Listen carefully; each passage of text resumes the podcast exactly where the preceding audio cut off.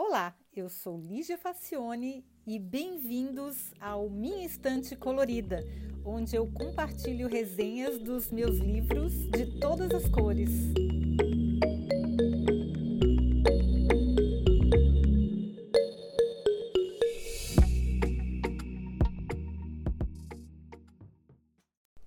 Olá! Olha, eu voltei do Brasil com uma pilha de autores brasileiros que eu queria muito ler. E um deles foi a aclamada A Pediatra, de Andréa Del Fuego. Muita gente das minhas redes sociais gostou e recomendou. Basta dizer que o texto da quarta capa foi escrito por ninguém menos que a Fernanda Torres, que eu também trouxe um livro dela, pois eu não conheço ainda como autora, só como a excelente atriz que ela é, né? Na verdade, eu trouxe uma pilha de livros porque tem coisas muito boas na literatura brasileira e que para mim era um pouco mais difícil de conseguir por aqui em Berlim, né? Então, vamos começar pelas trivialidades, que são importantíssimas para mim. Bom, a capa é belíssima e a edição primorosa. Eu não esperava menos da Companhia das Letras, mas nunca é demais elogiar uma publicação caprichada, né? Mas vamos à história. A Cecília é uma pediatra por inércia. Ela não escolheu a profissão, apenas se deixou levar. É que o seu pai é um pediatra especialista e apaixonadíssimo pelo ofício. Ele é um verdadeiro workaholic. Filha única, a moça acabou fazendo medicina, pois já estava com o terreno preparado. Já tinha clínica, contatos, estágios, tudo, né? Muito difícil de resistir a esse privilégio. Bom, a questão é que a Cecília não curte crianças, ela não gosta de criança. Além disso, ela também não é muito fã da profissão. Como ela mesma diz, segue apenas o protocolo, que ela faz até que com competência e seriedade. Mas basta parecer algo fora do trivial que ela já encaminha para um especialista e nem quer mais saber. Então, ela faz a mesma coisa também quando ela acompanha recém-nascidos. Por motivos óbvios, ela é adepta da cesariana, né, que é muito mais confortável para ela e para sua colega obstetra que, obstetra, que é parceira no trabalho. Então a Cecília vai lá, faz o feijão com arroz dela, faz bem feito até, mas ela não se envolve muito, ela não tem muitos ideais, ela é assim, é, ela faz é, só a parte burocrática mesmo, ela faz a, aquela coisa que se espera, que é o mínimo que é para fazer. E também quando nasce um recém-nascido com problema, ela logo chama especialista e faz só mesmo feijão com arroz. Claro que ela não gosta de parto natural porque é muito incômodo, muitas horas, e ela quer tudo com hora marcada certinho. A gente pensa que a Cecília é uma pessoa má, assim, mas a gente conhece muitos médicos como ela, né? Aqui estão na profissão só porque eram mais confortáveis, já tinha privilégios garantidos, é o que dá dinheiro, bom dinheiro para a pessoa poder viver bem. E a Cecília é uma representação dessa classe. Bom, a graça da história é que a Cecília é uma perfeita canalha sem escrúpulos, só que não dá para ter raiva dela. Porque ela não é uma malvadona óbvia. A mulher é complexa e cheia de sentimentos contraditórios. É muito bem escrito essa história, esse romance é muito bem escrito. Eu gostei muito da Andrea Del Fuego. Bom, ao mesmo tempo em que a protagonista quer se livrar logo dos problemas que a empregada grávida podem trazer, por exemplo, ela trata a empregada com muito mais humanidade que muito cristão de carteirinha.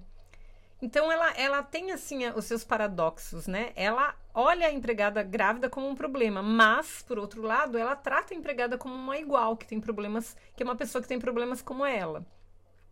Bom, apesar de ser a favor da cirurgia cesariana como conveniência, ela respeita mais os pacientes do que muito pediatra alternativo e adepto do parto domiciliar. Inclusive, tem um evento aí que acontece no livro que um pediatra todo politicamente correto, todo alternativo, todo natureba, coloca em risco a vida de uma paciente porque é, ele acha que é mais, mais zen fazer do jeito dele, né? Bom, enfim, uma fonte de surpresas e diversão sem fim, principalmente porque a personagem é fictícia. Então a gente não precisa se preocupar com algumas maldades que ela faz. E ela faz maldades também, tá, gente? Ela faz bastante maldades. A história começa com a Cecília casada com um filhinho de papai.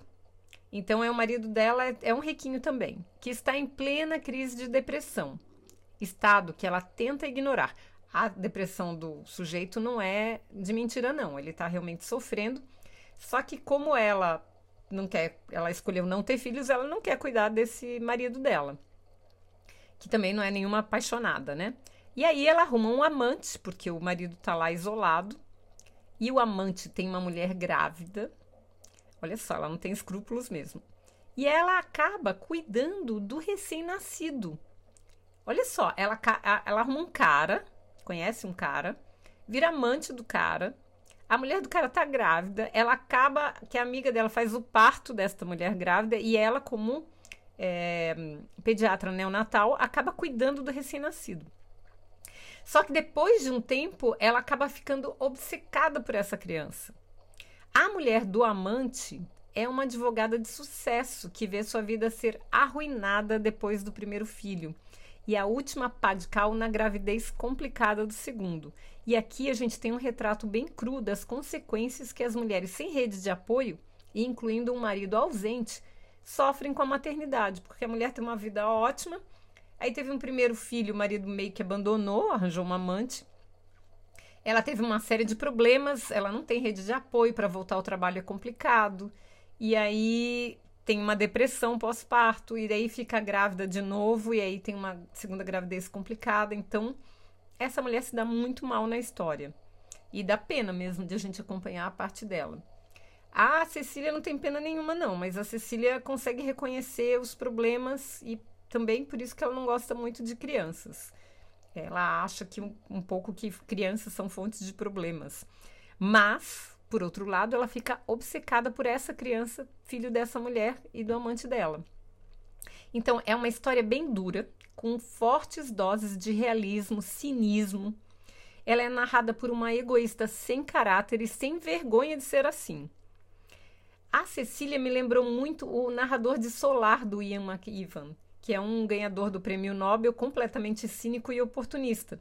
Então são personagens assim que são malvados, são errados, são inescrupulosos, mas são fascinantes, porque a gente não consegue parar de ler, porque a gente quer saber que mais que essa pessoa vai aprontar de maldades.